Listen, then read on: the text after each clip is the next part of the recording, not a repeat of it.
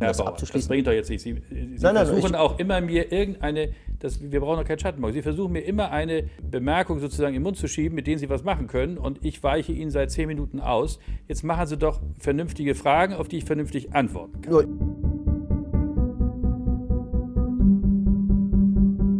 Es gibt eine Mail, äh, Herr Koch, der Wortlaut äh, vom 21.06.16 von Herrn Diekmann an Sie. Das war während der EM, da war gerade äh, Grindel Präsident. Äh, ich muss Sie unterbrechen, Frau. Diese Mail kenne ich nicht. Ja, dann lese ich sie Ihnen vor. Ja, ich kenne sie nicht, ich habe sie auch nicht bekommen.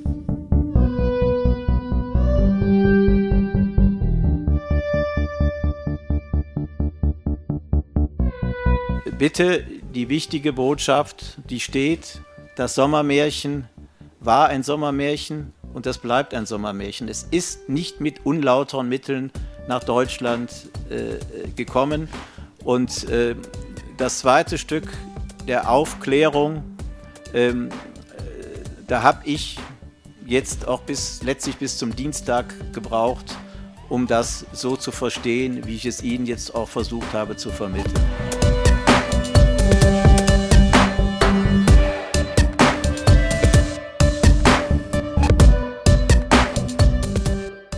Herzlich willkommen und Glück auf zu einer neuen Episode des Podcasts von Brennpunkt Orange. Mein Name ist Danny und ich nehme euch heute mit in den Mikrokosmos Amateurfußball.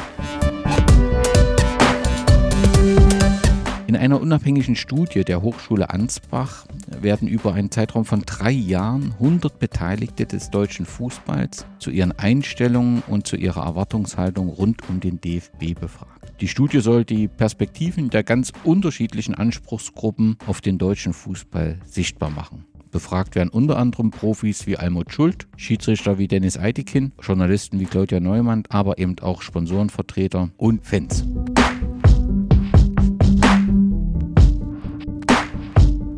Ergebnisse der ersten Welle wurden kürzlich in der DFB-Zentrale vorgestellt. Und zwar von den beiden Studienleitern, Frau Professor Dr. Jana Wiske und dem Fußballsoziologen Tim Frohbein. Gemeinsam mit den DFB-Verantwortlichen haben sie die Ergebnisse diskutiert und letztendlich Impulse erörtert. Ich freue mich sehr, dass ich mit Tim heute einen Verantwortlichen dieser Studie im Podcast begrüßen darf und über die Ergebnisse sprechen werde. Servus Tim, schön, dass du da bist. Ja, hallo Danny, freut mich auch.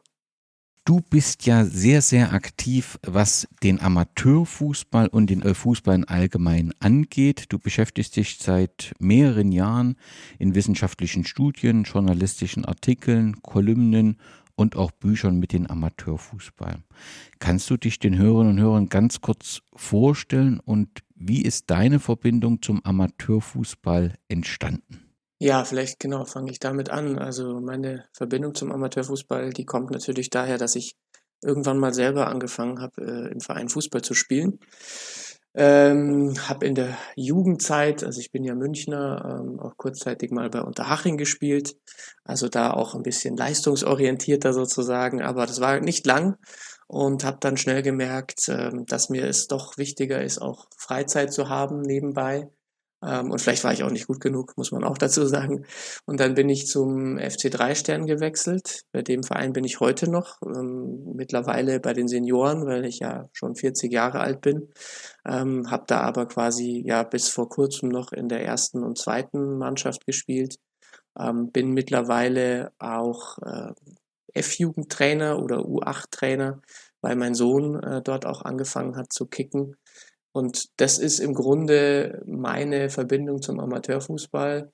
Also sprich, ähm, ich bin jemand, der das Vereinsleben und all das, was so ein Fußballverein über den Sport hinaus bietet, sehr, sehr schätzt. Und ich habe auch irgendwann dann angefangen, mich damit wissenschaftlich auseinanderzusetzen. Äh, Im Rahmen meiner Diplomarbeit damals 2011 habe da untersucht, wie werden Amateurfußball-Vereinsnetzwerke genutzt, um ja soziales Kapital aufzubauen, also auch um sowas wie ähm, äh, Unterstützung zu erhalten bei bestimmten Aktivitäten oder bei der Suche nach einem Job.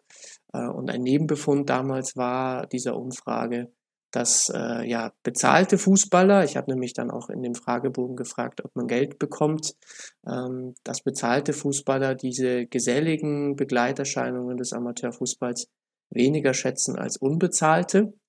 Das hat damals auch für relativ viel Aufsehen gesorgt, ähm, weil das Thema Geld im Amateurfußball, das weißt du sicher auch, ist ein sehr streitbares Thema. Und das war so der Anfang meiner ja, wissenschaftlichen Auseinandersetzung mit dem Amateurfußball und die hat sich dann ähm, in den äh, Folgejahren durchgezogen. Ich habe verschiedene Projekte gemacht, äh, mal mit einem Verband, mal unabhängig. Ähm, zuletzt auch nochmal, äh, also vor der angesprochenen Studie, die du am Anfang vorgestellt hast, äh, habe ich auch nochmal zum Thema Geld im Amateurfußball geforscht.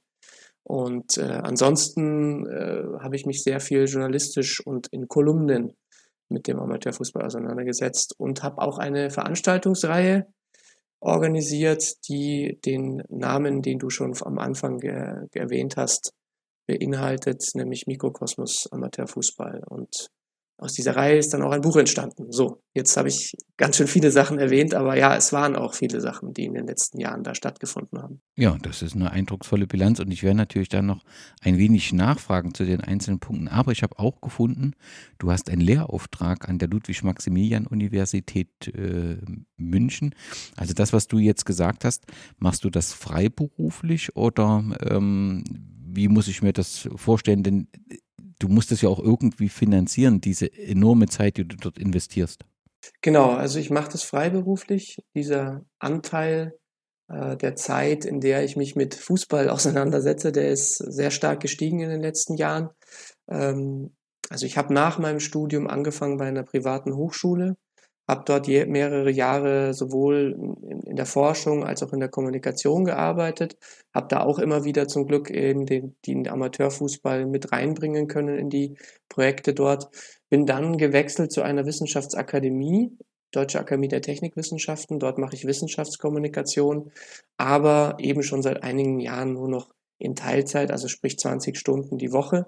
Und den Rest der Zeit äh, verbringe ich mit Fußballforschung, Fußballjournalismus äh, und auch Lehraufträgen. Ähm, das hast du richtig gesagt. Also ich bin im Moment an der LMU beschäftigt im Rahmen eines kleinen Lehrauftrags, ähm, habe auch schon an der Hochschule München unterrichtet ähm, und an anderen Hochschulen. Und das ist so ein bisschen auch mein, mein Wunsch, dass ich immer den Bezug halte zu, zu den Hochschulen, weil natürlich das auch sozusagen sich gegenseitig befruchtet. Ne? Und ich ähm, durch diese Hochschulaktivitäten auch immer wieder äh, zu Möglichkeiten komme, zu forschen oder auch diese Forschungsergebnisse dann weiterzugeben an Studierende. Du bist auch Mitglied der Deutschen Akademie für Fußballkultur. Wie kam es dazu? Ja, ich hoffe, äh, dadurch, dass ich in den letzten Jahren auf dem Feld der Fußballkultur mich ähm, schon auch irgendwie bemerkbar gemacht habe und da viele Projekte umgesetzt habe, also klar, es gab davor auch schon entsprechenden Kontakt zur Akademie für Fußballkultur. Ähm, wir haben hin und wieder Veranstaltungen im Rahmen von Mikrokosmos Amateurfußball zusammen gemacht. Ähm, und ich habe auch für die Akademie gelegentlich mal moderiert oder irgendwo bei Veranstaltungen unterstützt. Aber ja, ich hoffe schon, dass quasi die, die Leute, die mich dann dazu gewählt haben, so insgesamt meine, meine Bilanz äh, im Amateurfußball äh, vor Augen hatten und mich deswegen dann reingewählt haben, worüber ich mich dann sehr, sehr gefreut habe, ehrlich gesagt. Ja, was ja eine Auszeichnung ist für diese Leistung, über die wir auch sprechen wollen. Ist jetzt mehrfach gefallen, der Mikrokosmos Amateurfußball. Du hast dazu auch eine Internetseite, also jeder, der ja, der mit dir in Kontakt treten will, der dich vielleicht als Referent buchen will, unter Mikrokosmos Amateurfußball findet man dich auf jeden Fall. Wie ist es denn zu diesem Namen gekommen? Also was ist das für ein Projekt? Ist, sind das diese Vorträge, die du vorher beschrieben hast oder äh, was war der Startpunkt für Mikrokosmos Amateurfußball?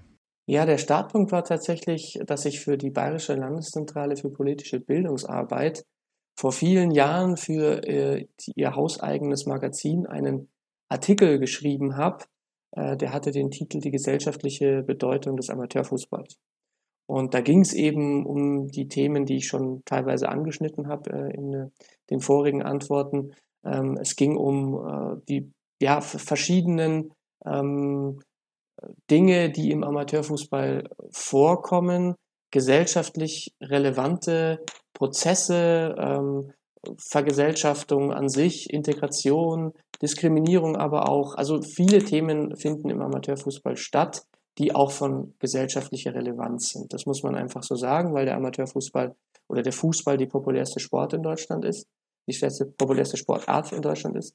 Und ähm, die Bayerische Landeszentrale hat dann, nachdem ich diesen Artikel dort veröffentlicht habe, gesagt, Mensch, das ist ja total interessant. Das hatten sie gar nicht so richtig auf dem Schirm, ja, dass der Amateurfußball so interessant ist. Und ähm, dann haben wir da die Idee einer Veranstaltungsreihe rausentwickelt und die äh, hat dann den Titel bekommen Mikrokosmos Amateurfußball. Den habe ich mir ausgedacht, weil der Amateurfußball aus meiner Sicht jedes Mal einen neuen Mikrokosmos schafft, wenn dort Leute zusammenkommen. Also überlegen, man muss sich nur überlegen, ähm, wenn man jetzt irgendwie mit jemand auf dem Platz steht, dann äh, ist es oft so, dass äh, die sozialen, bildungsmäßigen, ökonomischen Hintergründe einer Person so ein Stück weit in den Hintergrund geraten, im Sinne von, ähm, vielleicht ist die Hierarchie außerhalb des Fußballplatzes eine andere. Also sprich, die Person eben, sagen wir mal, ist bildungsmäßig auch vom beruflichen Erfolg her niedriger gestellt als eine andere Person, die auch in der Mannschaft ist. Aber weil sie besser Fußball spielt, kann sie der Person, die außerhalb des Fußballplatzes vielleicht ein Stück weit mehr zu sagen hätte oder irgendwie ja, ähm, gesellschaftlich akzeptierter ist, dieser Person kann sie auf dem Fußballplatz dann einen Rüffel erteilen für ein schlechtes Abspiel. Ja? Also sprich, es verändern sich die Verhältnisse, die außerhalb des Fußballplatzes da sind, ähm, weil auf dem Fußballplatz eben nur die fußballerischen Qualitäten zählen. Und dadurch entspannt sich äh, ein, ein oder entspinnt sich sozusagen ein, ein eigener Mikrokosmos. Ähm, das ist der Hintergrund, ist ein bisschen kompliziert, ich weiß, aber das war der Grund, warum wir diesen Titel gewählt haben. Man könnte auch sagen, das sagen immer wieder Leute, die eben ähm, von diesem Begriff hören, man könnte auch sagen Makrokosmos Amateurfußball. Im Sinne von, dass da eben die gesamte Gesellschaft zusammentrifft. Also ist mit Sicherheit auch richtig. Aber ich wollte eben diesen speziellen Zugang wählen, weil aus meiner Sicht da jedes Mal wieder ähm, neue Realitäten geschaffen werden in so einem Amateurfußballverein. Ja, ich finde das sehr, sehr passend und äh, treffend äh, beschrieben. Und nun hast du ähm, ein Buch herausgebracht, das Buch Probetraining, wo du, wenn ich das richtig alles verstanden habe, sieben Amateurvereine aus ganz Deutschland äh, besucht hast und dort unterwegs war. Was ist der Hintergrund des, äh, dieses Pro von diesem Projekt? Ja, das kann man tatsächlich eben mit dieser Veranstaltungsreihe sehr gut äh, miteinander in Verbindung bringen. Die Veranstaltungsreihe war immer darauf ausgelegt, dass am Ende irgendwie eine Dokumentation entsteht. Wir haben insgesamt, ich glaube, acht äh, Veranstaltungen gehabt von 2018 bis 2022. Und dann standen wir nach der letzten Ausgabe da und haben überlegt, ja, okay, was können wir da jetzt machen draus? Wie können wir das dokumentieren, was da passiert ist? und dann nur so eine Bleiwüste erstellen. Da waren äh, der Kollege von der Landeszentrale und ich uns dann eben unsicher. Ne? Also nur Text, nur irgendwie äh, Fakten, das, das wäre vielleicht, dem, würde dem Ganzen nicht gerecht werden, haben wir uns gedacht. Und dann habe ich ihm vorgeschlagen, eine Idee, die ich schon sehr lange hatte, ähm, mit der ich auch schon an Verlage herangetreten bin in den Jahren davor, nämlich dass ich eine Reise mache zu verschiedenen Fußballvereinen in Deutschland und diese Vereine stehen jeweils für ein Thema, das wir in der Veranstaltungsreihe durchgenommen haben. Also Diskriminierung zum Beispiel, das Thema Nachhaltigkeit, das Thema Digitalisierung, das Thema Ost-West-Geschichte. Diese Vereine habe ich dann besucht und habe dann sozusagen die Inhalte, die ich während der Veranstaltungsreihe so aufgesammelt habe, äh, verbunden mit den Erfahrungen, die ich vor Ort in den Vereinen gesammelt habe. Und daraus ist dann das Buch entstanden. Ich will, um nicht zu viel zu verraten, also das äh, Buch Probetraining äh, könnt ihr jederzeit bestellen. Ich würde den entsprechenden Link auch in die Sendungsnotizen ähm, packen. Eine Geschichte äh, betrifft eben auch die, die bayerisch-thüringische ähm, Grenze. Am 2. Dezember 1989 spielte der TSV Lichtenberg ähm, gegen damals Bad Lobenstein. Es war das erste Fußballspiel im Amateurfußball nach dem Fall ähm, der Mauer. Wie bist du darauf aufmerksam geworden? Eines der ersten. Also das, da muss man so ein bisschen vorsichtig sein. Es ist dann quasi im Zuge der Auseinandersetzung mit diesem Spiel rausgekommen, dass es wohl ein paar Tage vorher irgendwo, äh, ich glaube weiter nördlich, nochmal ein, ein erstes äh, Freundschaftsspiel zwischen Amateurmannschaften gegeben hat. Aber es war definitiv eines der ersten. Äh, darauf gestoßen bin ich tatsächlich auch eben über eine Veranstaltung, die in Hof stattgefunden hat, also im fränkischen Hof. Äh, da haben wir Mikrokosmos Amateurfußball zum Thema Ost-West-Geschichte gemacht äh, im Jahr, äh, ich glaube, des 30. Jubiläums des Mauerfalls, meine ich, also 2020, äh, 2019, Entschuldigung. Ähm, und äh, da ist diese Geschichte dann aufgekommen, ja, bei der äh, Recherche. Wir haben dort mit Leuten gesprochen im Vorfeld, was könnten wir bei dem Thema behandeln. Und dann äh, sind wir auf diese Geschichte gestoßen von diesem Freundschaftsspiel und haben die dann auch vor Ort bei der Veranstaltung sozusagen ausgebreitet, haben Leute eingeladen, die damals dabei waren. Und genau diese Leute kommen dann auch in meinem Buchkapitel wieder zu Wort. Und ich habe denen sozusagen nochmal im Speziellen einen Besuch abgestattet, habe hab mich mit äh, dem Werner Neumann von Lichtenberg eben auf den äh, auf Spurensuche begeben, bin da auf dem Platz, äh, auf dem das Spiel stattgefunden hat, der mittlerweile völlig verwaist ist, wo keine Fußballspiele mehr stattfinden. Da sind wir rumgelaufen äh, und er hat mir das alles so berichtet und es hat mich sehr, sehr beeindruckt. Also schon damals bei der Veranstaltung 2019, aber dann nochmal bei meiner Reise 2022, als ich dann die beiden Vereine besucht habe. Ähm, das war sehr, sehr rührend auch. Es gibt da ganz wunderbare äh, Geschichten. Ich erlaube mir so einen ganz kurzen Verweis auf die Fußballheimat Thüringen, denn an der Grenze ist da eine ganze Menge äh, passiert. Das haben sich äh, einige Vereine auch über die lange Zeit trotzdem die Verbindung gehalten und haben da nach der Wende äh, ein Spiel miteinander gemacht. Es gab sogar äh, Spiele, die äh, vor der Wende geplant waren, gegenseitige Spiele, die heimlich geplant waren, aber dann nicht stattfinden konnten, weil es die Staatssicherheit herausgefunden hat.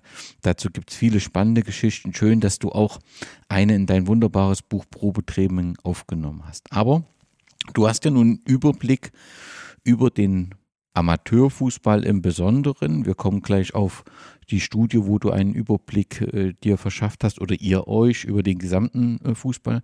Wenn wir jetzt den Zustand des Amateurfußballs im Jahr 2023 beschreiben würde. Wie würdest du ihn, welch, welche Charaktereigenschaften hat der Amateurfußball 2023? Ich würde sagen, dass er wieder durchaus robust geworden ist. Ähm, wir hatten ja alle Sorgen während der Pandemie, dass ähm, ja der Amateursport, äh, aber auch der Amateurfußball irgendwie schon ja mit mit bestimmten Wirkungen, bestimmten Folgen zu rechnen haben muss. Ähm, das hat sich kurzzeitig dann bewahrheitet. Ne? Es sind Leute aus den Vereinen ausgetreten. Ehrenamtliches Engagement ist nochmal zurückgegangen.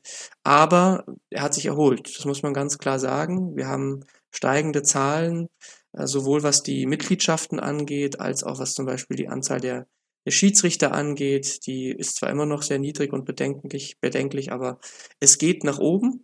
Ähm, der, der Amateurfußball hat sich sozusagen erholt, aber natürlich steht er nach wie vor vor großen Herausforderungen, sei es jetzt in Bezug auf zum Beispiel die Digitalisierung. Wir haben immer noch zu wenig Leute, die sich ehrenamtlich engagieren wollen. Ähm, und äh, da geht auch eine Generation jetzt demnächst vielleicht sozusagen in, in Ehrenamtsrente, wenn man so will. Und äh, also die meisten, die da oder viele, die sich engagieren, sind ja quasi schon Rentner und Rentnerinnen, aber die hören halt irgendwann ganz auf und es kommt wenig nach. Äh, und dann kommen natürlich noch Themen dazu, wie jetzt zum Beispiel Klimaschutz oder auch äh, Energiekrise, äh, die uns äh, in den letzten zwei Jahren doch gebeutelt hat im Amateurfußball und viele Vereine da irgendwie auch an Grenzen gestoßen sind.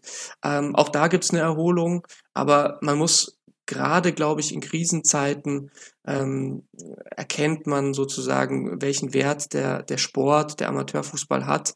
Und dann muss man äh, entsprechend auch versuchen, irgendwie Maßnahmen zu entwickeln, um dagegen zu arbeiten. Also aus meiner Sicht ähm, hat der Amateurfußball eine unglaublich wichtige gesellschaftliche Bedeutung. Es schafft keiner andere, kein anderer Sport, äh, schafft es, so viele Menschen zusammenzubringen wie der Amateurfußball. Und das ist eine, eine Kraft und die Kraft muss man irgendwie versuchen zu bewahren oder sie sogar noch stärker zur Entfaltung bringen. Du hast Corona schon angesprochen. Ich vermute, ein Großteil der Hörerinnen und Hörer kann es nicht mehr hören. Trotzdem war das ja eine intensive Zeit, wo wir uns auch viele Sorgen machten, wie es mit dem Fußball, dem Sport, dem Nachwuchsfußball weitergeht. Was ist denn jetzt, Stand heute, das Fazit dieser Corona-Pause? Hat, hat sich da irgendwas verändert oder haben wir letztendlich doch ging es dann genauso eigentlich weiter danach. Denn du hast ja auch gesagt, die Zahlen steigen wieder. Aus meiner Sicht, wenn ich das, die Zahlen richtig verstehe, des DFB, gibt es auch in, in Nachwuchs nicht die, diesen Einbruch, den wir befürchtet hatten. Hat sich, hat irgendwas nach Corona, ist irgendwas anders, als es vorher war? Also ich sehe es im Gegenteil so, dass da eine neue Dynamik reingekommen ist in den Amateurfußball. Also das, was die Krise, die Pandemie, ähm, die Corona-Krise uns ja schon irgendwie vor Augen geführt hat, ähm, auch dann im Nachhinein ähm, konnte man das gut feststellen. Äh, zum einen, wie wichtig Bewegung ist. Also es gab viele Kinder, die eben nicht Sport treiben konnten während der Pandemie, jetzt auch nicht in der Schule natürlich, aber eben auch nicht in Sportvereinen. Entsprechend, und das sagen mir immer wieder Leute, die sich im, ja, im, im Bereich Sportunterricht äh, bewegen, also die Trainer und Trainerinnen sind, es gibt wirklich viele Kinder, denen merkt man das unglaublich an, dass sie zwei Jahre nicht richtig Bewegung gelernt haben, also gerade so im frühkindlichen Alter. Ähm, da bleibt was hängen ähm, und das ist schwierig wieder auszugleichen. Ähm, und auf der anderen Seite natürlich die Begegnung, die uns da gefehlt hat. Ne? Also selbst wenn es die Möglichkeit gab, virtuell zu trainieren miteinander, ne? also die, die Vereine waren da ja auch sehr erfinderisch und haben irgendwie dann das Training äh, über irgendwelche Apps gemacht oder per, per Zoom-Meeting und so weiter. Aber die richtige Begegnung, die in einem Fußballverein stattfindet und auch der Austausch außerhalb des Fußballplatzes in der Vereinsgaststätte, ähm, der ist zentral, weil da eben wir auch uns darüber verständigen bei diesen Begegnungen, wie wir in diesem Land leben wollen. Und das passiert in einem Amateurfußballverein sehr gut, weil da eben die unterschiedlichen Leute zusammentreffen. Ne? Also wir, wir reden von sehr heterogenen Gruppen, die in Amateurfußballvereinen unterwegs sind diese Gruppen finden sich jetzt außerhalb des Vereins eher selten. Ne? Also der Freundeskreis, den wir bilden äh, oder auch unser familiäres Netzwerk, da sind sich die Leute meistens sehr ähnlich, ja? was jetzt politische Einstellungen angeht, was vielleicht auch ethnische Vielfalt angeht und so weiter. Ähm, Im Amateurfußball kommen eben diese Gruppen dann in, miteinander in Berührung und man kann sich in einer so vielfältigen äh, Gesellschaft wie der deutschen eben dort so ein Stück weit verständigen, ähm, was man was man denn äh, für gut und für nicht gut hält in dieser Gesellschaft. Und deswegen äh, hat auch das gefehlt. Und das sind aus meiner Sicht so die zentralen ähm, die zentralen Learnings, wenn man jetzt so will, äh, die man aus der Pandemie auch ziehen kann. Und da äh, müssen wir ansetzen. Da muss sozusagen weiterhin gefördert werden. Aber ich bin guter Dinge, dass das jetzt alles auch ähm, wieder auf einem richtigen Weg ist. Wie gesagt, die Zahlen sprechen dafür. Ich erlebe die Begeisterung ähm, gerade der Kinder auch selber als U8-Trainer und bin sehr, sehr froh, dass, es, dass wir wieder an so einem Punkt sind. Das teilen wir natürlich. Ähm, die Freude darüber, dass das, sich das positiv entwickelt. Um sich weiterhin so zu entwickeln, braucht es aber eben auch Veränderung. Und wenn ich mir die wirklich emotionale Diskussion um die neuen Spielformen im Nachwuchsfußball anschaue, dann zeigt das halt auch, dass ähm, ja so Veränderungen im Kinder- und Jugendfußball wirklich nur schwer umsetzbar sind, dass das irgendwie ein sehr konservativer ähm, Bereich sind. Warum gibt es trotzdem in Anbetracht von ja solchen Zitaten, wie sie Herr Watzke gemacht hat, wie sie teilweise in der Bildzeitung zu lesen waren. Warum gibt es trotzdem Gründe für Zuversicht für den Nachwuchsfußball, dass wir mit den neuen Spielformen auch ja mehr Qualität langfristig erzeugen können? Ja, also zunächst muss man ja zu diesen ähm, Zitaten, die da im letzten Sommer und auch Frühherbst durch die Medien gingen, sagen, dass das schon auch teilweise, ich würde sagen, bewusst populistisch war, also dass da wirklich Leute, die sich geäußert haben, auch auf ähm, ja auf gesellschaftliche Debatten aufgesprungen sind. Also es geht ja im Moment in, Deutschland auch viel darum, ob wir uns im Niedergang befinden, ähm, wirtschaftlich gesehen, was den Innovationsstandort angeht und so weiter. Ähm, und da hat es natürlich gut reingepasst, dass sozusagen jetzt in so eine Phase auch noch der DFB daherkommt und sagt, wir schaffen das Leistungsprinzip ab, wir schaffen Gewinnen und Verlieren ab. Stimmt ja alles nicht, ne? Ähm, aber diese Aussagen wurden halt leider genauso getätigt ähm, vielleicht aus auch ja, mangelndem äh, mangelnder Information heraus. Äh, ich weiß nicht genau. Ne? Also so, anscheinend haben nicht alle äh, sich das jetzt durchgelesen, was der DFB davor hat.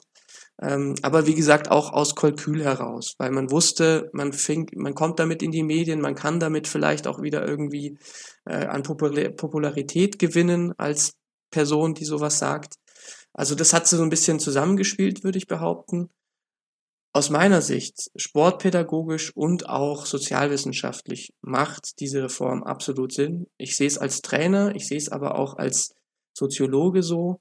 Als Trainer ist es definitiv so, dass die Kinder sich bei diesen Spielformen, wo sie ja irgendwie dann zu, zu weniger auf dem, auf dem Feld sind, ja, also drei gegen drei zum Beispiel, vier gegen vier zum Beispiel, Sie können sich nicht mehr rausnehmen. Sie sind involviert. Sie müssen am Geschehen teilnehmen. Es gibt keinen mehr, der irgendwo in der Ecke sitzt und eine Blume pflückt. Ne? Das ist ja immer dieses Beispiel, das kommt.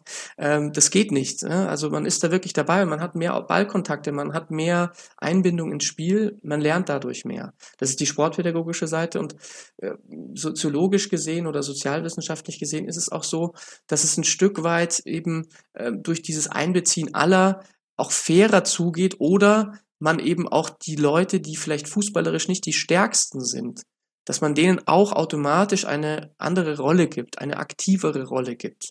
Ähm, das mag vielleicht irgendwie dann auch für die richtig Guten äh, in diesen kleinen Teams manchmal frustrierend sein. Das erleben wir auch als Trainer, ähm, die dann schon mittlerweile merken mit ihren sieben Jahren, so der ist halt nicht so gut und wegen dem verlieren wir vielleicht mal ein Spiel. Aber vielleicht lernen sie eben, weil sie nicht anders können, weil diese Leute sich eben auch in diesem kleinen Spielfeld befinden und zu dem Erfolg beitragen können. Vielleicht lernen sie, deren Stärken und Schwächen zu erkennen und vielleicht auch da Schwächen zum Beispiel zu kompensieren. Ja?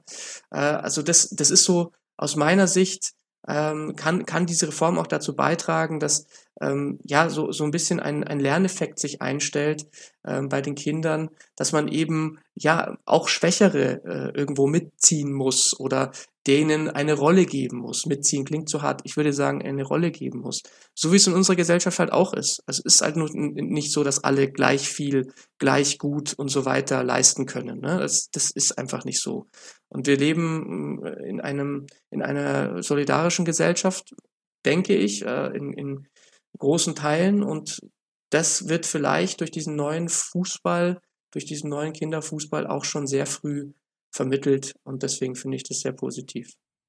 Ja, vielen Dank für deine sachliche ähm, Analyse. Das tut immer sehr, sehr gut ähm, zu hören. Leider findet das ja immer nur schwierig den Weg in, in, ja, in diese häufig gelesenen äh, Medien.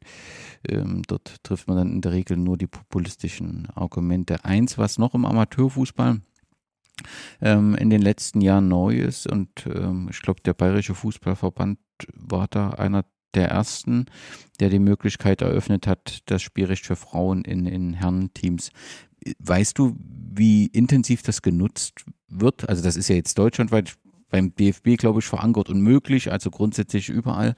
Aber weißt du, wie intensiv das genutzt wird? Also ich habe nicht die genauen Zahlen in Bayern. Äh, der Bayerische Fußballverband war ja, wie du sagst, der erste, der damit begonnen hat. Ähm, es gab dann in den Folgewochen, das weiß ich noch, ähm, ja, ein paar Dutzend Anfragen ähm, im Raum München, da wo ich spiele. Also ich habe tatsächlich dann auch ein Spiel gemacht mit einem Mädel äh, in der Mannschaft. Das war ich meine, im Herbst 2022.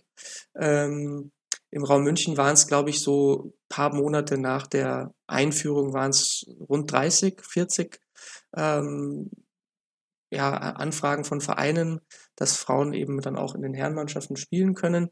Bayernweit weiß ich es nicht. Äh, aus meiner Sicht ist es äh, auch nichts, was jetzt sozusagen den Amateurfußball der Herren oder generell den Amateurfußball total verändern wird. Ne? Das wird immer punktuell genutzt werden aus meiner Sicht. Ähm, zum Glück erleben wir ja auch einen Boom des Mädchen- und Frauenfußballs. Also da gibt's ja auch einen enormen Zulauf. Und ich glaube, dass es auch Sinn macht, ja, dass ähm, wenn es die Möglichkeit gibt, dass äh, um die Ecke äh, Frauen in ihrem äh, Verein Fußball spielen können, dann sollten sie die nutzen. Aber es sollte natürlich, wenn eine, eine Frau, ein Mädchen ähm, Lust hat, mit Jungs zu spielen oder vielleicht keine Möglichkeit in, hat, in einer Mädchenmannschaft, in einer Frauenmannschaft zu spielen, dann sollte es legitim sein, dass sie sich dann auch das aussuchen kann. Ja, und natürlich muss es da dann Rücksprache mit dem Verein geben und äh, natürlich müssen irgendwie alle damit einverstanden sein. Aber ich habe ja damals auch für mein Buch eben Lea Meyer in Niedersachsen besucht die äh, für dieses Recht, da bei ihrer Herrenmannschaft zu spielen, sehr stark gekämpft hat. Und da war sozusagen von Seiten des Vereins immer klar, sie darf das. Ne? Also sie war immer nah dran an den Jungs, die da gespielt haben, weil sie Trainertochter war, weil sie teilweise in der Jugend eben selber dort gespielt hat. Und da war es völlig klar, dass da keiner was dagegen hat. Und dann finde ich schon schwierig, wenn der Verband da so einen, einen Riegel äh, vorschiebt ähm, und sozusagen die, die Frau dann an der Selbstbestimmung irgendwie auch hindert. Ja, und deswegen ist es eine gute Option. Bin froh, dass es so gekommen ist. Dass Bayern der Vorreiter war, äh, war nicht zu erwarten. wir, wir, sind ja, wir sind ja in Bayern jetzt nicht unbedingt sozusagen als die fortschrittlichsten immer äh, ja, werden nicht so betrachtet sozusagen von außen. Aber auf der anderen Seite muss man den BV da wirklich loben. Ähm, der ist in Sachen, ja, in, in, in dieser Geschichte, in dieser Angelegenheit äh, sehr, sehr früh, ähm, hat sich das Thema sehr, sehr früh geschnappt. Und auch beim Thema Digitalisierung, E-Sport und so weiter ist er einfach sehr äh, ein, eine Art Vorreiter. Also wir beiden sind doch nicht so ähm, hinten dran, wie es manchmal scheint. Letzte Frage, bevor wir zu den Studien kommen. Du hast jetzt die Digitalisierung schon mehrfach ähm, erwähnt und immer wieder lese ich bei dir, dass du das auch tatsächlich als Chance wahrnimmst. Ich ähm, weiß nicht warum, wahrscheinlich bin ich dann doch zu konservativ, sehe das immer sehr, sehr skeptisch. Also wenn teilweise Digitalisierung verstanden wird, wir ähm, streamen jetzt unser äh, Spiel, wo wir sonst eben die 150 Zuschauer hatten, die einen schönen Nachmittag hatten und mit sich miteinander unterhalten haben, da geben wir jetzt die Möglichkeit, dass die im Garten bleiben können und sich das Spiel so angucken können. Ähm, Du hast auch E-Sport erwähnt. Was sind die Chancen äh, für den Amateurfußball mm, in der Digitalisierung? Welche Sicht hast du auf das Thema? Ja, also ich glaube, du hast es schon richtig beschrieben. Ich habe da ein durchaus positives ähm, Bild der Digitalisierung. Das liegt auch vermutlich daran, dass ich an der Deutschen Akademie der Technikwissenschaften arbeite, die sich mit dem Thema sehr, sehr stark auseinandersetzt. Und ich versuche das sozusagen schon seit einigen Jahren dann auch zu übertragen. Also das, was wir gesamtgesellschaftlich erleben, da gibt es natürlich auch ähm, Redebedarf, Diskussionsbedarf. Nicht alles ist gut, ohne Frage.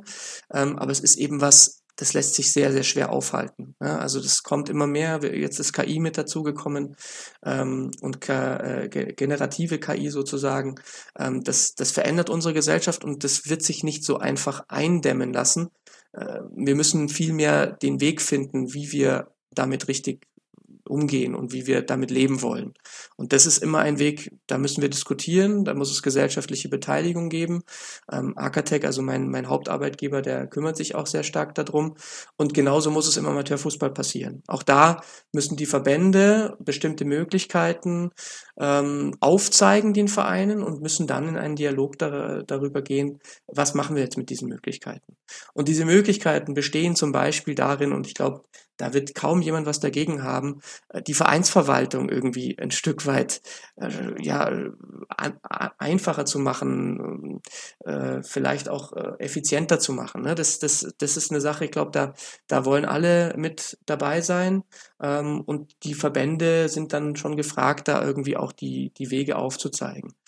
Ähm, dann betrifft die Digitalisierung natürlich alles, was auch so den, den Spielbetrieb angeht. Also du hast vorhin schon die, die Live-Übertragungen angesprochen, die ja auch mittlerweile von ähm, KI-gestützten äh, Kameras aufgezeichnet werden. Da braucht man gar kein Personal mehr. Ne? Also die muss einmal aufgestellt werden und dann kann die übertragen. Ähm, das mag dazu führen, dass manchmal Leute nicht mehr zum Platz kommen, aber vielleicht sind es auch genau die Leute, die es vielleicht gar nicht mehr können, weil sie schon zu alt sind, weil sie äh, irgendwelche Gebrechen haben, was auch immer.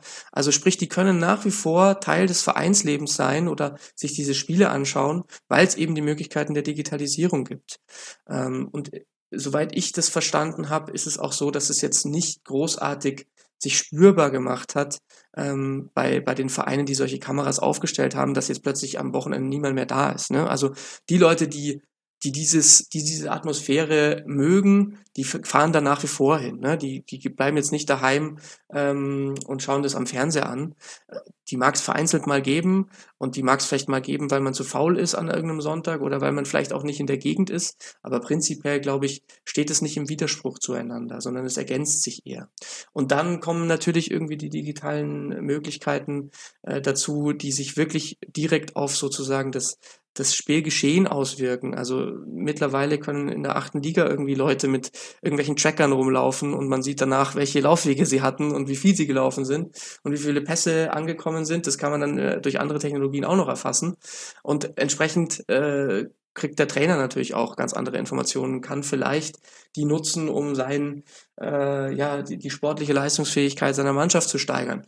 Da wird's für mich dann zum Beispiel so ein bisschen zu viel, weil Amateurfußball ist eben Amateurfußball, lebt von Fehlern. Das macht ihn vermutlich auch sympathisch. Wir brauchen da nicht weitere Optimierung und die Digitalisierung führt in ganz vielen Bereichen, jetzt auch unabhängig vom Fußball, natürlich zu Optimierung, zu effizienteren Prozessen und so weiter. Und da wird's mir dann manchmal so ein bisschen zu viel. Also ich nehme immer das Beispiel, wenn der, wenn der ein bisschen quamperte, also in Bayern sagt man, ne, also einen kleinen Bauch, äh, wenn der, der, der Spiel Spielmacher, eigentlich genialer Fußballer, hat aber einen kleinen Bauch und der wird jetzt durch eine Tracking-Technologie überführt als ja eindeutig viel zu laufschwach und äh, deswegen wird er dann in, in Zukunft nicht mehr aufgestellt vom Trainer. Das ist natürlich irgendwie was, das finde ich keine gute Entwicklung. Aber ansonsten, und jetzt sind wir noch gar nicht auf das Thema E-Sport zu sprechen gekommen, sehe ich da sehr, sehr viele positive Möglichkeiten. Dann würde ich die Frage doch nochmal nachlegen. Und du siehst, das trifft für, auch für den Bereich E-Sport zu, dass du das auch positiv Chancen für Vereine siehst? Ja, die sehe ich definitiv, aber man muss es so ein bisschen einschränken. Also, äh, wir, wenn wir von E-Sport sprechen, dann sprechen wir auch von Ego-Shootern. Dann sprechen wir von Spielen, die Gewalt verherrlichen, bei denen es darum geht, andere abzuballern. Da sprechen wir von Spielen, die ja vielleicht so ein bisschen bestimmten Werten, die wir in unserer Gesellschaft gerne sehen würden, widersprechen. Ähm, Wenn es aber um E-Football geht, also wirklich nur um das Spielen von äh, FIFA, jetzt heißt es ja mittlerweile, ich glaube, FC, ähm, also wirklich diesen, diesen, dieser Fußballsimulation, wenn es um dieses Spiel geht, dann sehe ich absoluten Mehrwert für Fußballvereine, weil sie nämlich diese digitale Welt, in der sich die Jugend und auch die jungen Erwachsenen heutzutage bewegen, wunderbar in ihren Vereinen mit hineinbringen kann. Und das ist, glaube ich, extrem notwendig. Ja, also wir haben Nachwuchsprobleme, Nachwuchssorgen nach wie vor. Entschuldigung. Wir haben ähm, nach wie vor auch das Problem, dass gerade die Jugendlichen und die jungen Erwachsenen sich nicht ehrenamtlich engagieren wollen. Und genau die kannst du vielleicht mit einem Angebot E-Football in deinen Verein locken und sie dort auch ein Stück weit binden. Ja? Ähm, und das kann jetzt auch äh, in ganz unterschiedlicher Art und Weise passieren. Also man muss jetzt nicht unbedingt gleich eine Abteilung E-Football schaffen in seinem Verein, sondern man kann auch einfach sagen, okay, früher hat man Karten gespielt im Vereinsheim, jetzt spielt man halt Playstation. Und deswegen stellen wir da eine Playstation auf. Und die Kinder und Jugendlichen können dort dann Fußball spielen, virtuell. Also so kann man es lösen. Und dann gibt's, das ist auch in meinem Buch beschrieben, eine, eine schöne Möglichkeit, ähm, diesen Einzelsport E-Football, ja, weil man zockt, zockt ja eigentlich so eins gegen eins oder zwei gegen zwei. Man kann auch diesen Einzelsport E-Football zum Teamsport machen, indem man nämlich den Pro Clubs Modus anwendet. Dieser Modus bedeutet, dass ähm, in einer, also dass es wirklich eine Mannschaft gibt und jeder der Teil dieser Mannschaft ist, hat eine feste Position.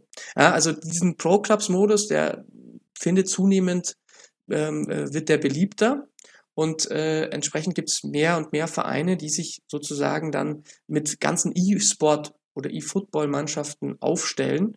Und da hat man dann das, was ja, was wir am Fußball ja auch so schätzen, nämlich eben diesen Teamgedanken und auch das danach zusammensitzen, ja, vielleicht bei einem Bier, weil man gerade irgendwie 7-0 gegen äh, den Lokalrivalen im FIFA verloren hat. Ne? Also äh, das, das gibt's, das gibt's da eben auch.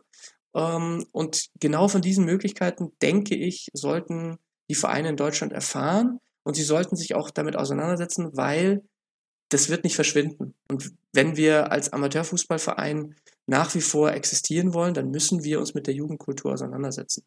Ich bin gespannt, wie das die Hörerinnen und Hörer äh, bewerten. Ich wäre dankbar, wenn ihr das äh, kommentiert. Ihr könnt das auf der Seite Brennpunkt Orange machen. Ihr könnt das dann in eurem Netzwerk der Wahl machen. Ich bin sehr, sehr gespannt. Danke dir für ja, die gelieferten Argumente. Die sind alle darf ich, darf ich, entschuldige, darf ich an der Stelle nochmal eine Sache ergänzen? Also mir geht es auch darum, natürlich die sportliche Aktivität zu fördern. Und äh, wir sind uns einig, äh, sitzen vor einem Bildschirm und mit den Händen so ein bisschen äh, eine Konsole bewegen, das ist kein Sport. Also das ist für mich unbestritten so.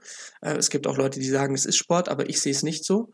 Ähm, es wäre schön, wenn man das sozusagen äh, wenn man es schafft, als Verein sowohl den E-Football in seinem Verein irgendwie zu integrieren, als auch die Leute, die diesen E-Football ähm, spielen, dazu zu bewegen, auch Sport zu treiben. Ne? Also dass das sozusagen Hand in Hand geht. Ne? Dass die Leute, die Fußball spielen, die haben dann gleichzeitig die Möglichkeit, äh, auch virtuell Fußball zu spielen. Ne? Also äh, ich bin ganz sicher nicht dafür, dass wir irgendwie die Vereine öffnen, um dort äh, ja, ne, äh, Leute, die sich, die, die ungesund äh, den ganzen Tag äh, vor einem Bildschirm sitzen, äh, um das zu fördern. Ne? Also das, das sehe ich nicht, sondern es muss irgendwie sich ergänzen.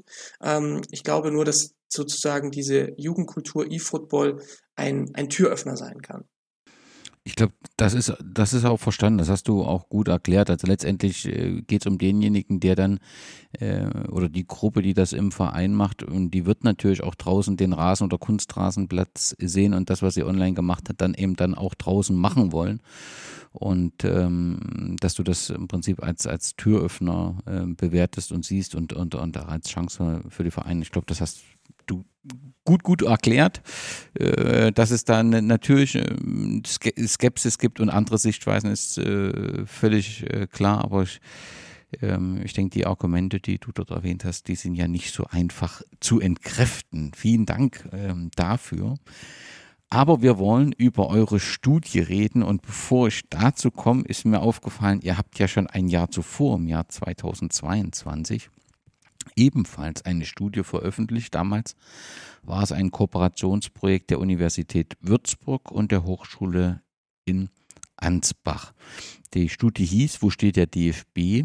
Was waren die Hintergründe für diese Studie und wie steht sie im Zusammenhang mit dem, was ihr 2023 begonnen habt? Ja, die Hintergründe damals waren, dass wir einfach äh, die Stimmung an der Basis feststellen wollten, bei dieser Studie, die 2022 erschienen ist. Ähm, der DFB befindet sich ja schon seit äh, ein paar Jahren in unruhigen Gewässern. Und äh, deswegen wollten wir an der Stelle einfach nochmal feststellen, äh, wie sieht die Stimmung aktuell aus und haben die Möglichkeit bekommen, das zusammen mit dem Kicker zu machen. Also im Sinne von, dass der Kicker diese Umfrage äh, über seine Kanäle beworben hat. Und der Kicker hat natürlich eine unglaubliche Reichweite. Und dadurch sind viele tausend Leute äh, auf die Studie aufmerksam geworden und haben an mir mitge an ihr teilgenommen. Äh, und deswegen waren das aus meiner Sicht dann auch interessante Befunde. Ähm, das war, wenn man so will, ja, so ein bisschen auch ähm, der Hintergrund für die aktuelle Studie.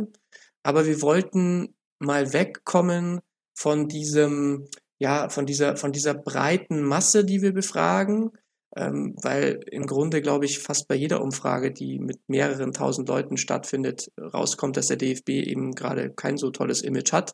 Ähm, wir wollten eine andere Studie machen, wir wollten auch einen konstruktiveren Ansatz wählen und wir wollten eine kleinere Stichprobe haben. Dafür sollen die Leute, die mitmachen, aber sozusagen auch gewisses Expertenwissen haben, ähm, eine gewisse Position haben im deutschen Fußball, die relevant ist und deswegen kam es dann zu dieser ähm, Wir sind Fußballstudie im Jahr 2023.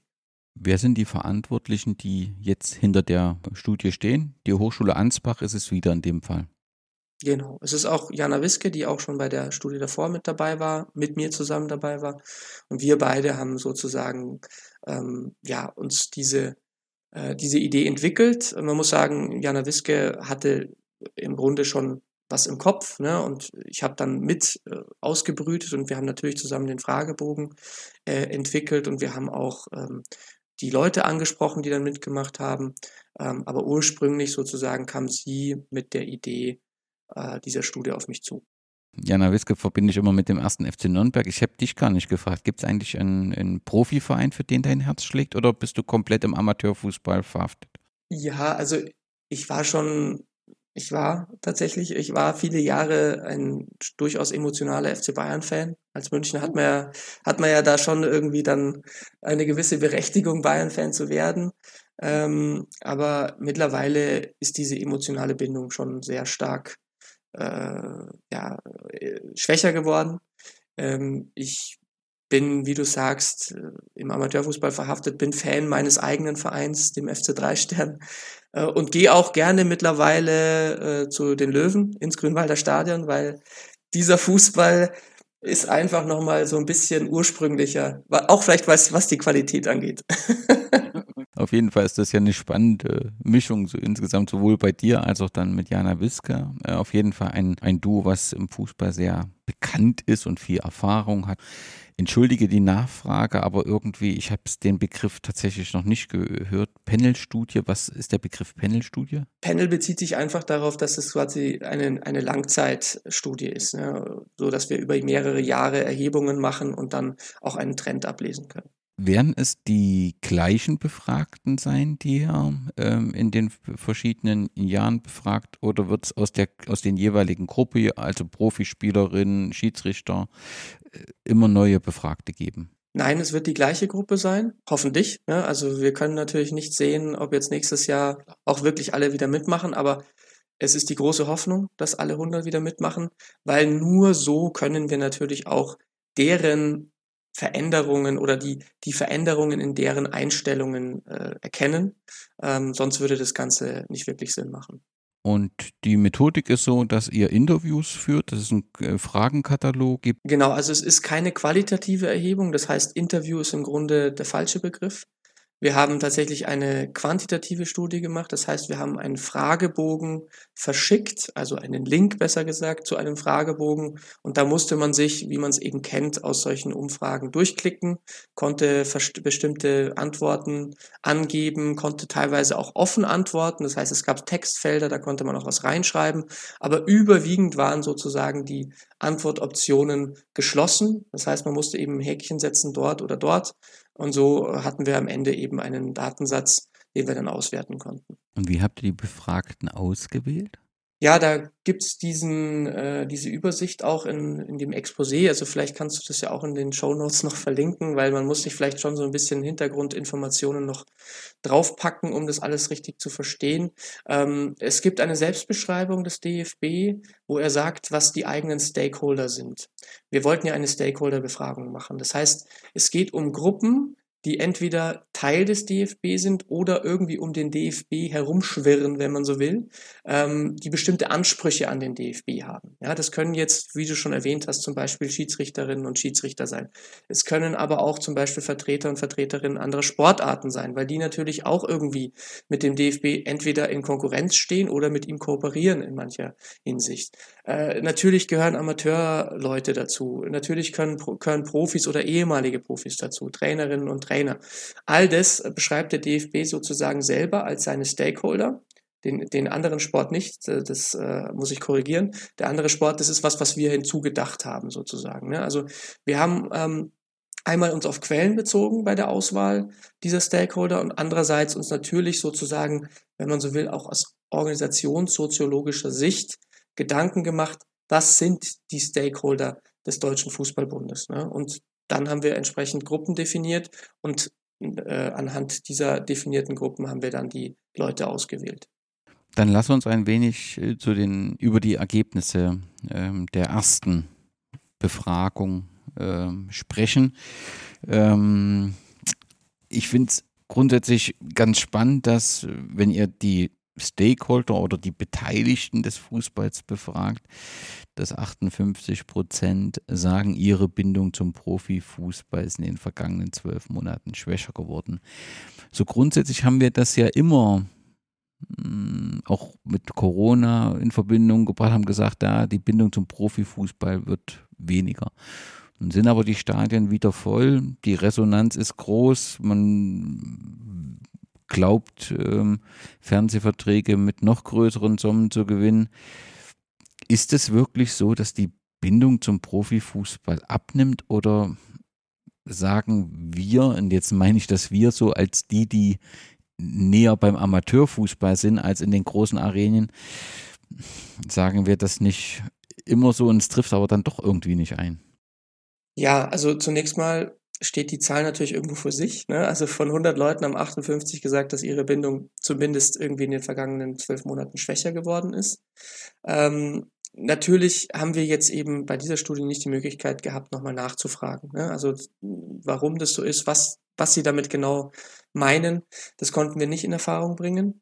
Ähm, ich, wie du, äh, beobachte äh, diesen, diesen äh, Verlust ähm, der, der, oder sagen wir mal, die immer schlechter werdende Identifikation mit dem Profifußball beobachte ich bei mir, beobachte ich in meinem Umfeld ähm, und beobachte ich äh, auch in den, in den Medien, in Studien und so weiter.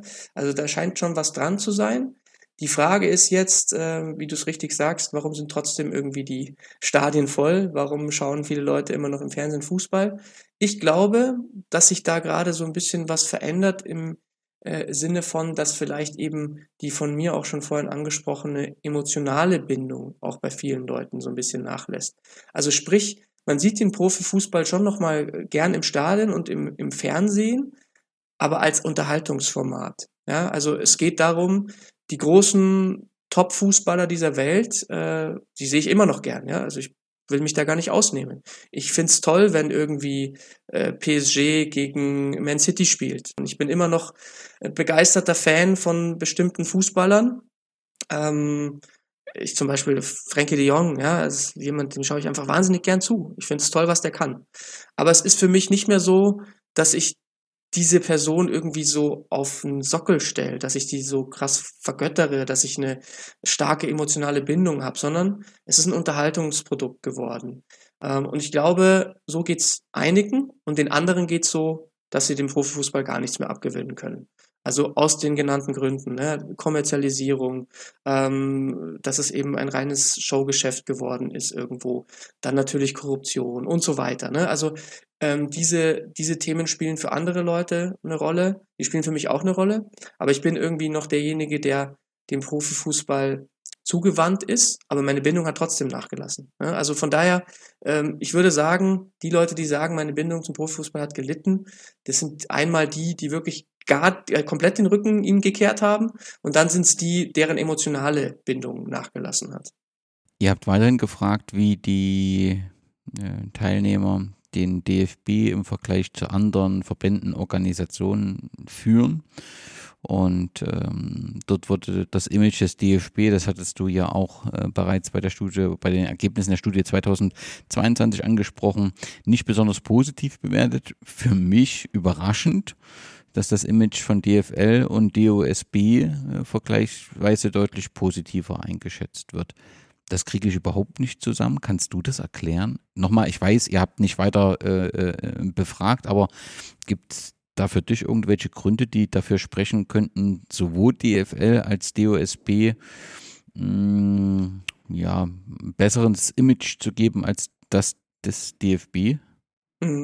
Ja, spannend wäre jetzt sozusagen das, das nach dem äh, Investoren, nach, der, nach dem Durchwinken des, äh, der Möglichkeit, dass Investoren einsteigen können bei, bei der DFL, ähm, nochmal durchzuführen, diese Befragung. Ja? Also wer weiß, äh, ob das DFL-Image jetzt auch nochmal äh, schlechter ist danach, vielleicht ist es auch besser, ne? aber ähm, natürlich, was ich damit sagen will, natürlich gibt's auch immer irgendwie, ähm, äh, ist so eine Umfrage immer eingebettet in aktuelle Geschehnisse und Entwicklungen. Und der DFB hat zum Zeitpunkt der Umfrage und auch in den Jahren davor schon einfach äh, medial und in der Öffentlichkeit so viel Schelte bekommen. Ähm, und DFL und DSB waren im Vergleich dazu eher im Hintergrund, ja, haben das nicht so stark abbekommen, äh, vielleicht eher in Fachkreisen, wenn man so will, ja. Und ich glaube, das ist äh, einer der Erklärungsfaktoren, warum hier sozusagen der DFB nochmal deutlich schlechter abschneidet. Das liegt einfach daran, dass er medial viel stärker auf den Deckel bekommt. Hm. Gibt es in der Umfrage, wie soll ich denn sagen, positive Signale, die ihr den Vertretern des DFB übermitteln konntet. Also das sind ja sehr kritische Punkte und das wird sicherlich, ähm, ich denke, Großteil der Vertreter des DFB wird das schon auch richtig einschätzen können, dass der Verband kein gutes Bild macht, gerade was die wechselnden Präsidenten und was die ein oder andere Hausdurchsuchung angeht. Aber gibt es auch so ein paar positive Signale, denen ihr dem Verantwortlichen äh, mit der Studie mitgeben könnt oder mit den Ergebnissen dieser Studie? Ja, also was wir ja auf jeden Fall von Anfang an gesagt haben, wir wollen dem DFB Orientierung geben. Wir würden gerne einen konstruktiven, einen konstruktiven Beitrag leisten, damit der DFB sich irgendwie anpassen kann, weil Jana Wiske und ich natürlich auch ein Interesse daran haben, dass der Fußball in Deutschland nach wie vor funktioniert. Wir sind beide große Fußballfans, wir erkennen den großen Wert, gesellschaftlichen Wert des Fußballs und der DFB ist nun mal der Akteur, der das alles irgendwie auch so ein Stück weit mitbestimmt, was da passiert. Und äh, deswegen glaube ich, äh, was wir dem DFB da mitgeben können, positiv ist, dass er hier ein paar Orientierungspunkte hat. Also sprich, wo liegt was im Argen? Vielleicht aber auch genau, wo, wo liegt schon, äh, wo, wo sind schon gute Entwicklungen äh, auf den Weg gebracht. Ja? Ähm, äh, dass wir zum Beispiel äh, beim Thema ähm, Frauenfußball ähm, haben, wir, haben wir das Gefühl gehabt, aus den Daten herauslesen zu können, dass da schon was in, in Bewegung ist. Ähm, genauso was die Vielfalt angeht. Also der DFB wird als vielfältig wahrgenommen. Das ist ja auch was Positives in unserer vielfältigen Gesellschaft. Also äh, sowohl sozusagen Anhaltspunkte dafür, wo man ansetzen kann, als auch da, wo, wo man vielleicht schon auf einem ganz guten Weg ist und weiter aufbauen kann. Nur 16 Prozent äh, der Verantwortlichen des deutschen Fußballs oder der beteiligten Befragten sehen den DFB als Interessensvertretung des Amateurfußballs. Ist das so ein Bereich, wo man sagen muss, hier muss sich dringend was ändern? Ansonsten besteht auch eine gewisse Gefahr der Teilung des Fußballs, also die ja jetzt auch schon äh, rund um den Investorendeal nicht ganz klein war, dass sich Amateur- und Profifußball wirklich auch strukturell äh, trennen. Ist das so ein Signal, was man an den DFB gibt, hier muss dringend was geändert werden? Ja, ich sehe es absolut so. Also für mich ist das eins der markanten Ergebnisse dieser Studie.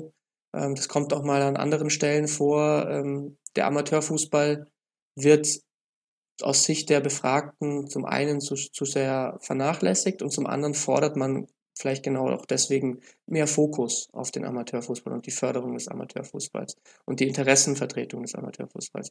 Also äh, es scheint selbst bei Leuten, die vielleicht irgendwie einen Bezug zum Profifußball haben, die aus dem Profifußball vielleicht sogar ko kommen, wir können es ja nicht genau sagen, weil die Umfrage anonym war, aber es scheint schon, weil es jetzt, weil, weil das so aus den Daten hervorgeht, es scheint schon so zu sein, dass man sich das dass man sich dieser Trennung oder dieser immer größer werdenden Kluft zwischen Profifußball und Amateurfußball, dass man sich dessen bewusst ist und dass es man, dass man hier unbedingt irgendwie ansetzen muss, um das wieder zusammenzuführen. Ich weiß nicht genau, wie das geht. Ich finde das wahnsinnig schwierig zu sagen, aber der Amateurfußball kann in seinen Strukturen natürlich nochmal deutlich gestärkt werden.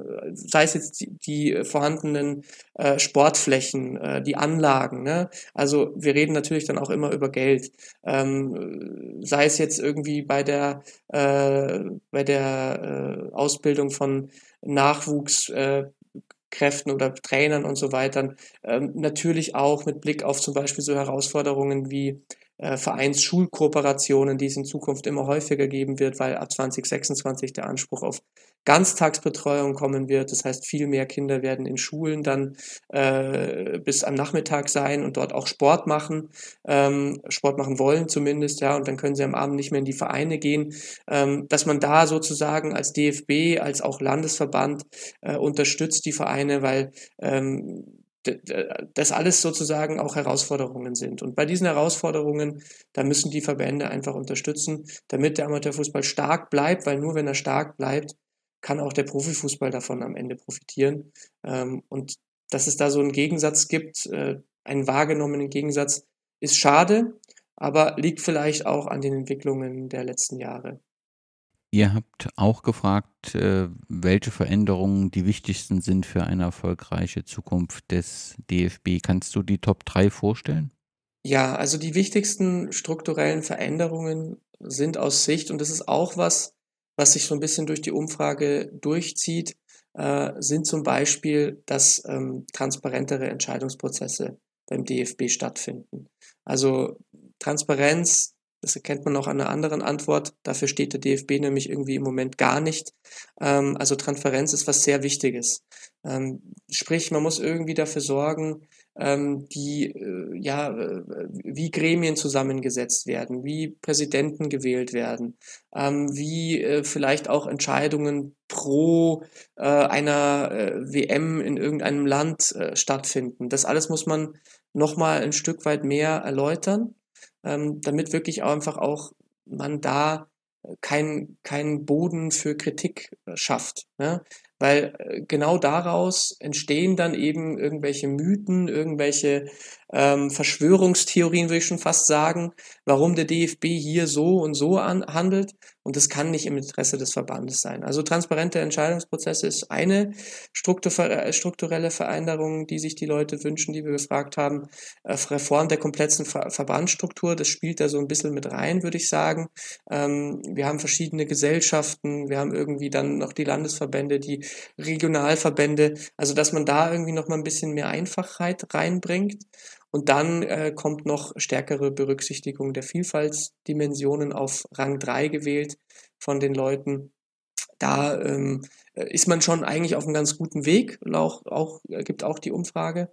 Also dafür steht der DFB schon auch im Moment aber man wünscht sich da einfach noch mehr. Also sprich, es geht darum, dass man die Gremien, die wichtigen Gremien ähm, entsprechend auch besetzt. Ne? Also dass da Leute mit Migrationsgeschichte drin sitzen, dass da Frauen drin sitzen, dass das einfach ein Stück weit mehr den Amateurfußball oder den Fußball im Allgemeinen repräsentiert und nicht nur, und jetzt kommt wieder das böse Wort, äh, weiße alte Männer drin sitzen. Ne? Also da muss man sich auf jeden Fall verändern.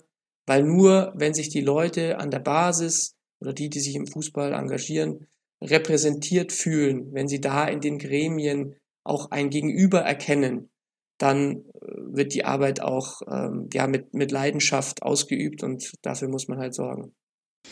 Und die Fragen werden jetzt im Prinzip die nächsten zwei Jahre noch wiederholt und dann gibt es im Prinzip eine Auswertung, um auch zu sehen, wie der Effekt der EM ist und ob es über diese drei Jahre eine entsprechende Entwicklung gegeben hat. Seid ihr grundsätzlich mit dem, mit dem ersten Durchlauf zufrieden? Ja, sehr zufrieden. Also wir haben alle unsere 100 Leute bekommen, alle haben mitgemacht. Ähm, es sind äh, wirklich tolle Namen dabei.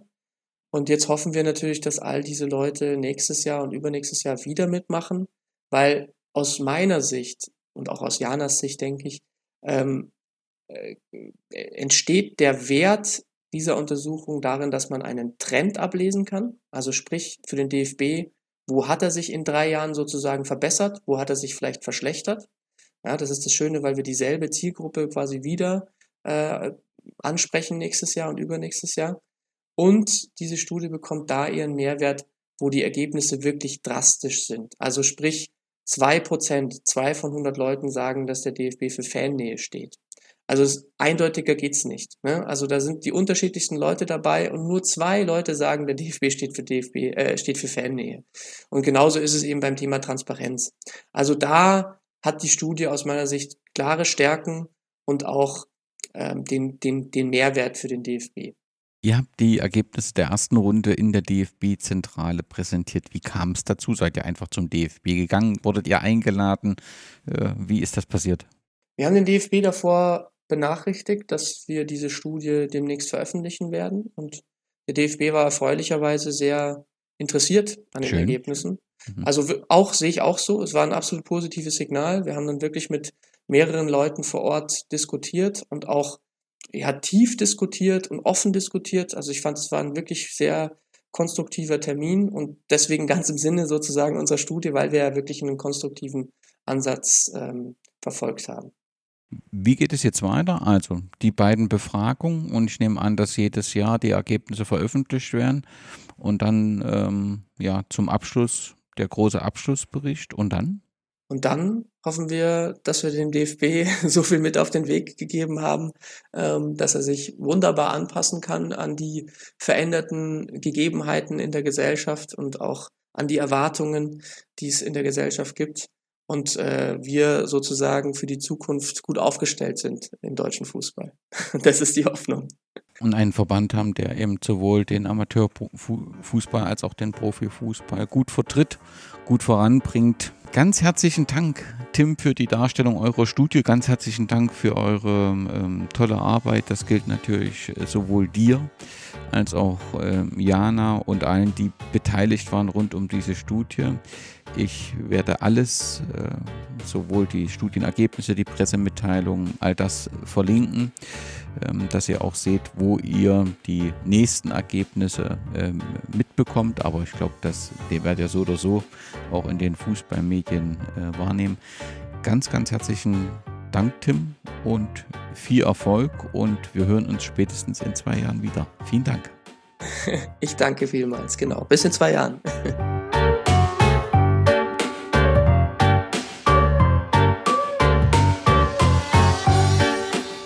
war jetzt sehr kompliziert. Ich bin mir nicht ganz sicher, ob ich dem folgen konnte. Das heißt, Sie sagen also, die Einnahmen, die dann durch die Club-WM auch generiert werden, auch in großen Teilen durch die europäischen Clubs, sollen dann wie verteilt werden? Die entscheidende Frage ist ja, verteile ich unter allen 211 Mitgliedsverbänden der FIFA das Solidaritätsgeld oder muss nicht dort für Solidarität gesorgt werden, wo das Geld möglicherweise in den Wettbewerb eingreift. Und wenn eben in Europa besonders viele Clubs Einnahmen erzielen aus der neuen Club WM, dann spricht auch einiges dafür, dass die Solidaritätsgelder in die Ligen gelangen, aus denen diese Clubs kommen.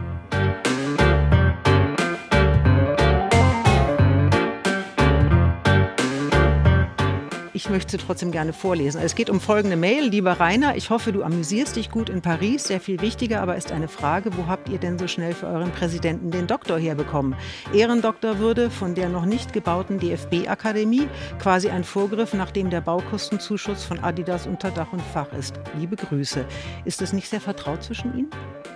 Die Mail ist so geschrieben, wie sie ist. Ich habe sie erstens nicht bekommen.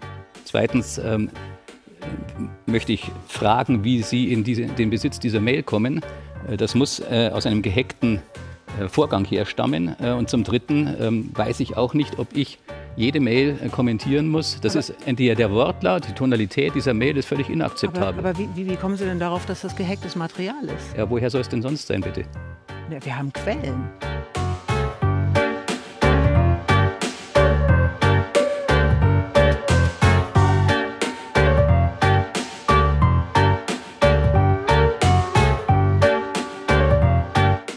Ich mal sagen, wir müssen langsam, also wir können jetzt hier keinen großen Spielfilm machen. Also